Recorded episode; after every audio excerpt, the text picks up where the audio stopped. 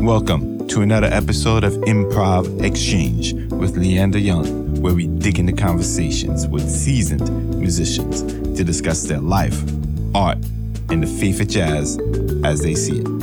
In this episode, we interview a composer, vocalist, violinist from Wales, Claire Victoria Roberts.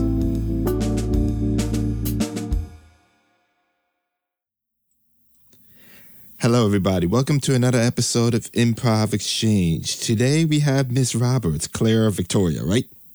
Yeah. Good. Well, ma'am, could you please give a short introduction about yourself and we'll get into it? Yeah, absolutely. So I'm a singer and violinist and composer. Um, and I'm interested in combining the kind of um, style of improvisation I love in lyrical jazz with the kind of singer songwriter folky type style that I like to play violin in, and also with kind of contemporary classical textures that I use when I compose. So I'm trying to bring all three together.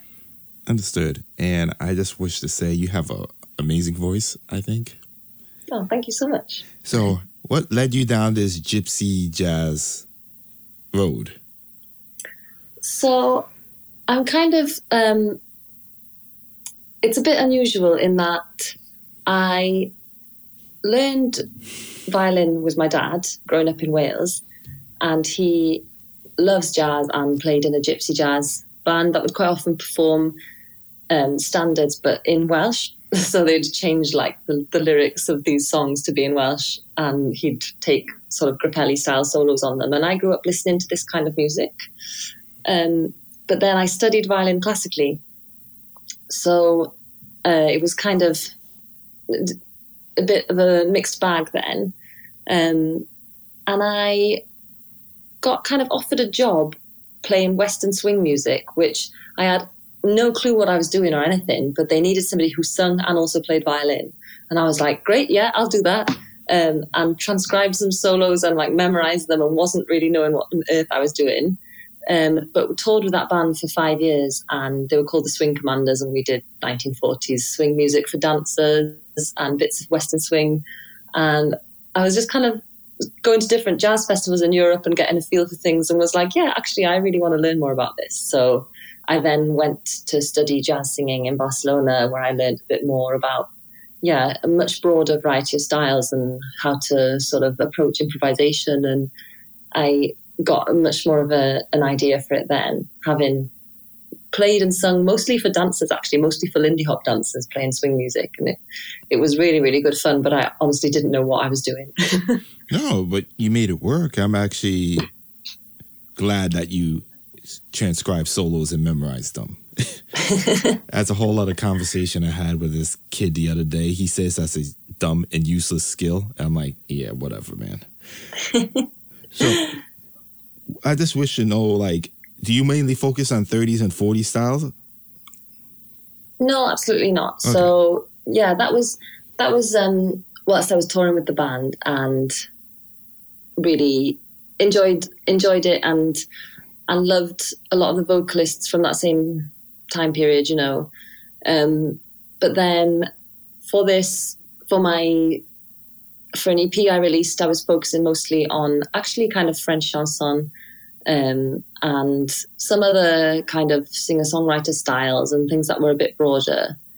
Um, and then I went on to to work on this new album that I have coming out in June, which is a mixture of all kinds of things, really, but it's my own original music, and it's this idea of combining some aspects of like lyrical jazz, but with more of a singer songwriter kind of style, more um, yeah, there's there's lots of strings. I've I've been listening to a lot of um, other kind of vocalists who I admire, um, and a lot of like Melody Gardot and her arrangements of things, um, and then combining that with things that have a slightly more contemporary edge in terms of the orchest- orchestration. Um, so yeah, that's sort of where I'm at ish. okay, no problem. I just don't know much about the Welsh scene in terms of jazz. So it was also, mm-hmm. at least to me, I thought it was cool that even a Gypsy album was coming out for it.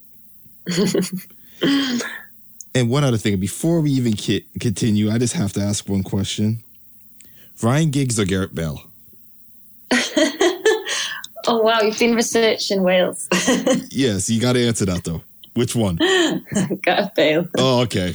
I disagree. Ryan Giggs all the way. But yes. okay, so did the Barcelona because you're over there right now and you're studying over there, do you think that actually reflected or reflected or actually was the main motivation behind this album? Um, so I'd written a lot of the music before I came, but then I recorded some things afterwards, and definitely musicians from Barcelona hugely influenced uh, the album. Who I, you know, musicians who I'd been listening to for for a long time, and then I came out here and got to see them live and was like, wow. Um, so that's Rita Payés and also Silvia Perez Cruz. Um, and they're both jazz musicians, but they are in a kind of, I don't know if, you know, under the big, large umbrella of jazz. Um, and I mean, Silvia Perez Cruz sings a lot of flamenco and she sings all yeah, kinds of styles. I know yeah, yeah. I love flamenco. I don't know if a lot of my audience knows about that style of music, but I try not to label jazz as one thing. Yeah, yeah, I think that's a good idea. um, and yeah, so I, I, I was definitely hugely influenced by those those two musicians in particular who who live and work here, and the fact that a lot of the vocalists here who sing jazz, they would also not think twice about getting up and singing a bolero or singing, um, yeah, or having. I mean, like Rita Payés's album, she she she can play standards on trombone and improvise amazingly with the local jazz musicians here. But she also writes her own songs, which are a mixture of kind of bossa nova and kind of um, bolero or Catalan folk songs or flamenco or classical guitar. It's just the the I think for singers in particular the the range of what's kind of accepted as a jazz singer. I I think here for me at least, feels so broad and so wonderful. So you think it's more difficult to be a jazz singer over there? I don't know. I guess I, for me, one struggle is that. Uh, so I speak some Spanish, um, but there's a huge number of people who speak Catalan in Barcelona, and it's similar to uh, in Wales. You know, there's um, Welsh language and English language, except in Barcelona it's much bigger. The the Catalan the, there's music colleges here, one of which is basically all in Catalan. Um, and it's mm. so cool. Like this minority language, I guess, is um, really alive and um, spoken so much here. And there's times when I'm kind of like slightly at the edges of things, needing to needing to improve my Catalan. Um, but yeah, definitely on a in terms of like audiences here, you know. So I I sung at a jazz festival in Begues, which is in Catalonia over the summer. And it was like a small festival, a small stage, but so many people are outside. It's warm. They're outside and they're hanging from their balconies and or sitting on a big plaza and able to sit out and watch it. And I, I can't imagine that happening in the UK in this quite the same way. I think there's more of a kind of um, a community feel in a lot of places. So Begues is a small town, but people are there for the jazz festival. People are sat outside drinking, whether they intended to go and hear jazz or not, I don't know. But because there's more of a community culture and more of a culture of being outside, I feel like the festival scene is so cool. And yeah, definitely makes for good opportunities for, for performing. So, what? How would you compare there to the British scene um, in terms of jazz? Yeah, I think definitely, as I mentioned, yeah, like the the festivals feel like there's a lot more kind of smaller festivals, small towns, small plazas, or um, Barcelona obviously has an amazing jazz festival in the city itself. Had international artists and things, but yeah, just for for certain events, like they will celebrate different saints, like in the Catholic calendar, and have like a a, a festival day in different towns for those celebrations. And it wouldn't be rare to just have a, a jazz band playing and to have live music being, I think, just a lot more present in the culture. Um, whereas in the UK, um, I guess I, I don't feel that confident speaking for the jazz scene in the UK because, for example, touring with the band, we we performed swing music and it, it wasn't necessarily part of the jazz scene itself. And then in Wales, I performed at some really, really lovely jazz clubs. Um, but on the on the whole, yeah, the audiences um, are are so are so lovely and and so welcoming. But it just feels like there aren't as many kind of of these community events that there are here.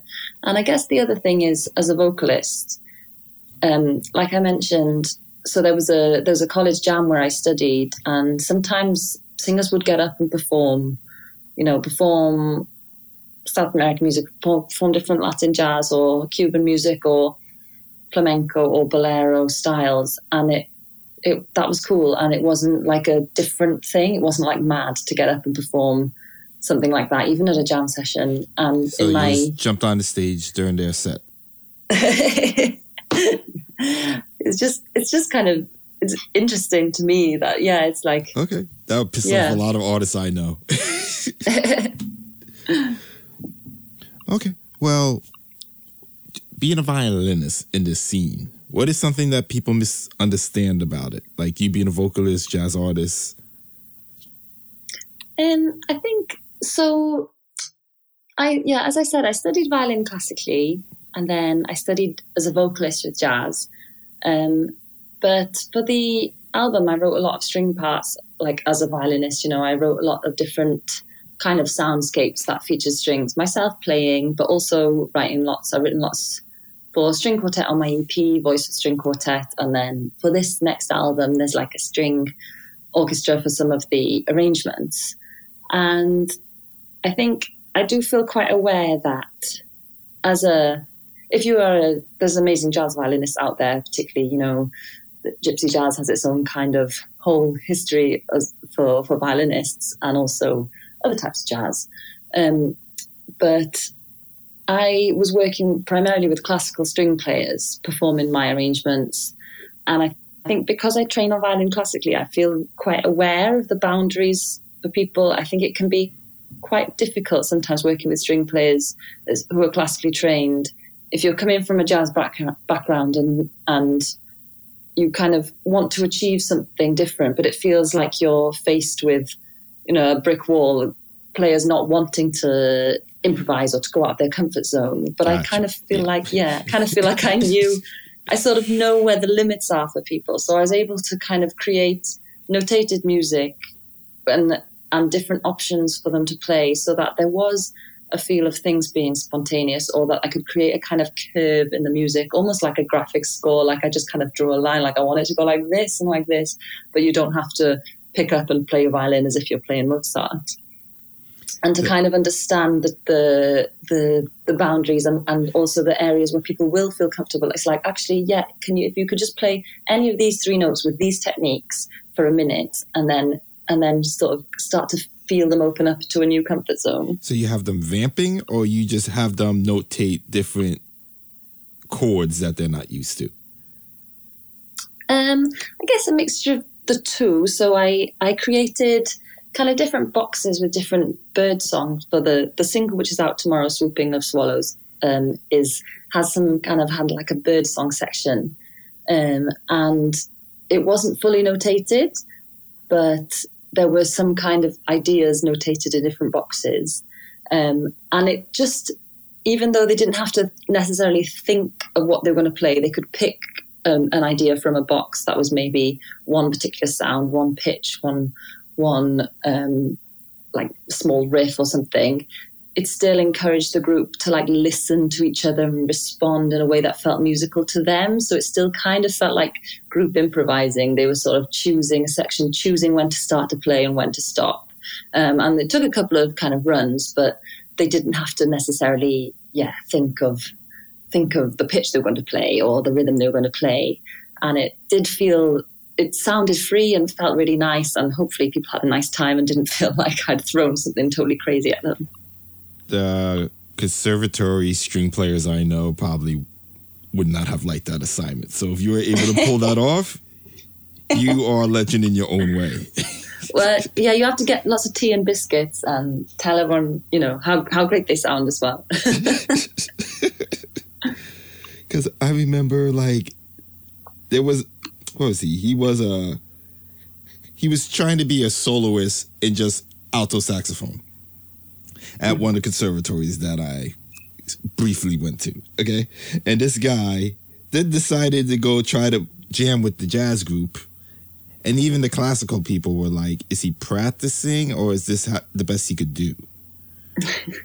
so, yeah, whatever. so, was there any down experiences when you show up to these groups and ask people to do this stuff? Like people just walk out on you or anything? um, luckily, luckily not. I think um, there have definitely been times where I've I've felt like I've um, needed help myself from other musicians. So I kind of, you know, I'm just grateful that people haven't walked out on me. To be honest, um, there's times when you know I really rely on guitarists and pianists to to help me if I have a, a sound in my head and I'm like, oh, I I can't, you know, can't get this. Can you play me 10 different options and I'm going to choose one. And, you know, I, I probably have plenty of diva moments myself. So I'm glad no one's walked out on me. okay. Just curious. Not trying to insult you on that. have you ever been invited to play on a non jazz album?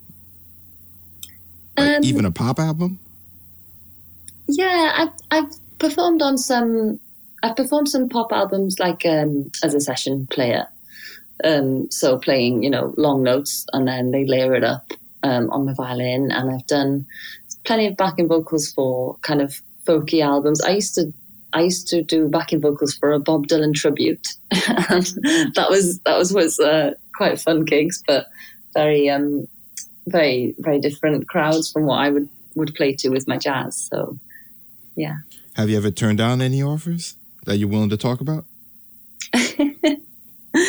Um, I guess, uh, hmm, that's a tricky one.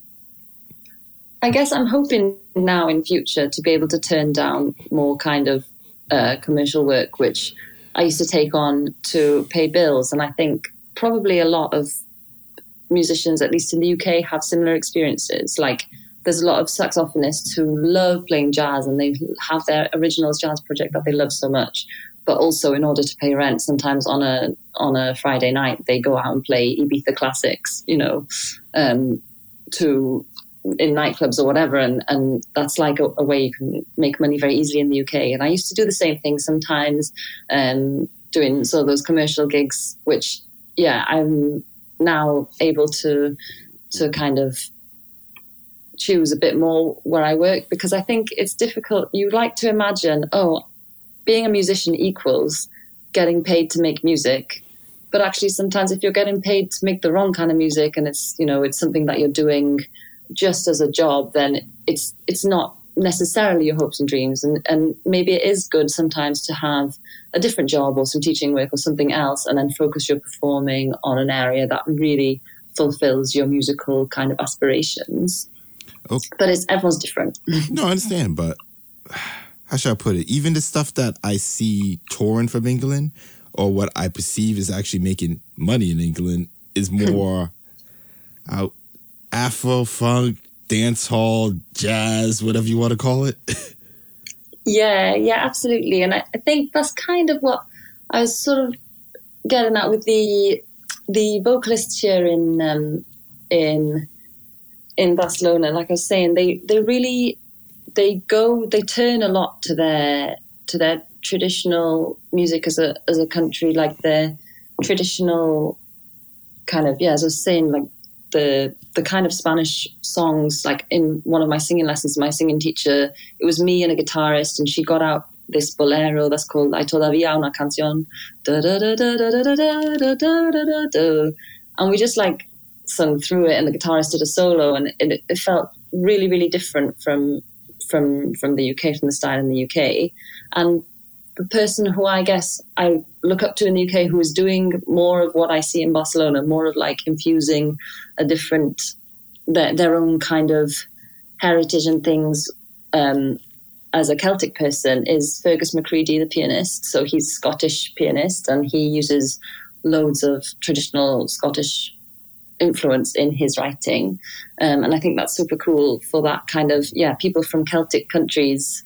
Like, this is what I'd like to do more. You think about, like, yeah, traditional Welsh music and how I can incorporate that into improvisation as opposed to, I guess, trying to, yeah, be, be someone who I'm not or whatever, um, and feel influenced by the music that I, all the different music that I love listening to.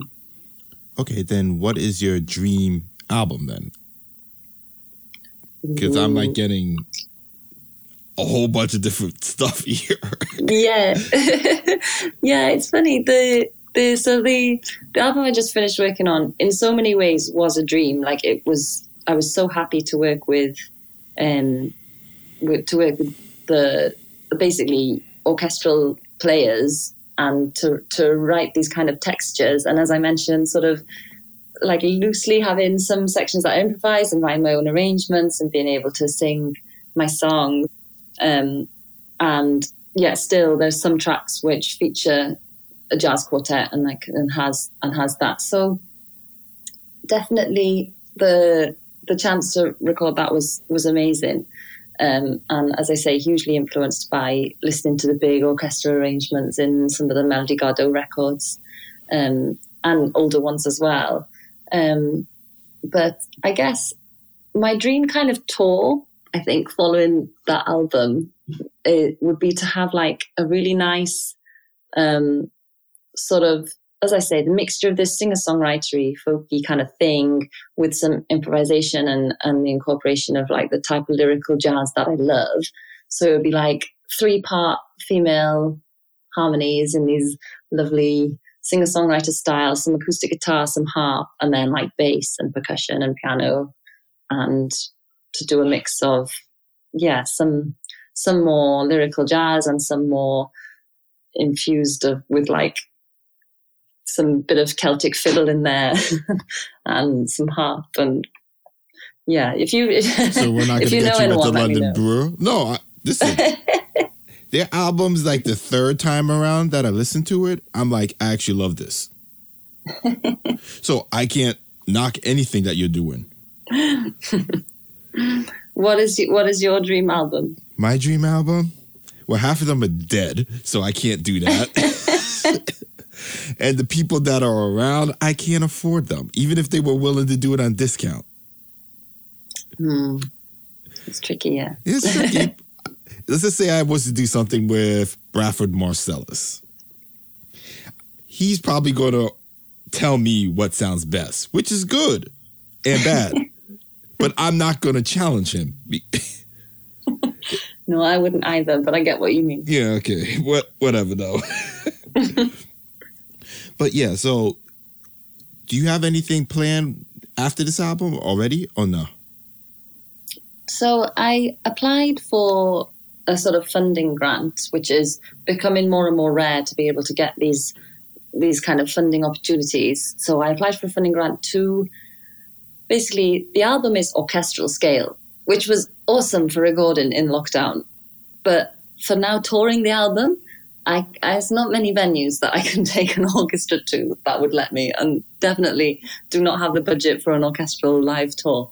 So I applied for some funding instead to make the album kind of smaller scale. So as I was saying about maybe having, yeah, like some some additional vocals, a small string group or a, a harp, some piano, guitar, like making it go from being an orchestral album to something a bit easier to tour. So I'm going to work on rewriting that and then I'm playing some festivals actually in Wales um, in in June, and I. Uh, it's very typical Welsh place names. Um, one of the festivals is a place called Llantilio, okay, um, which has that sound, which is a double L in Welsh, um, and uh, yeah, and also in other pl- parts of Wales, in, in North Wales, in Wrexham, and in the town where I grew up, which is Carmarthenshire. Okay. No problem then. Well, could you tell the people where to find you, your website, everything else you're willing to share?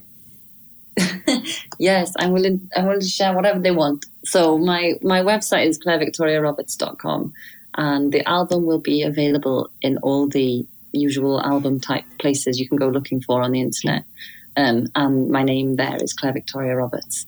Um, and on social media, I every year I tell myself I'm going to be better at posting on social media. So maybe this will, maybe this year will be the one. So it, it's a great way to maybe help people find my music, but I never get around to uh, to sharing things. So no, understood. Okay, well, thank you for joining us, ma'am. Means a lot.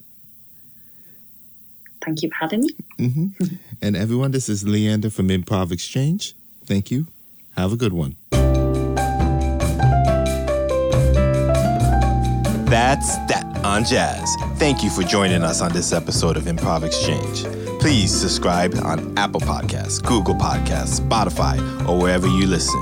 Also, please be sure to follow us on Twitter, Instagram, and Facebook at Improv Exchange.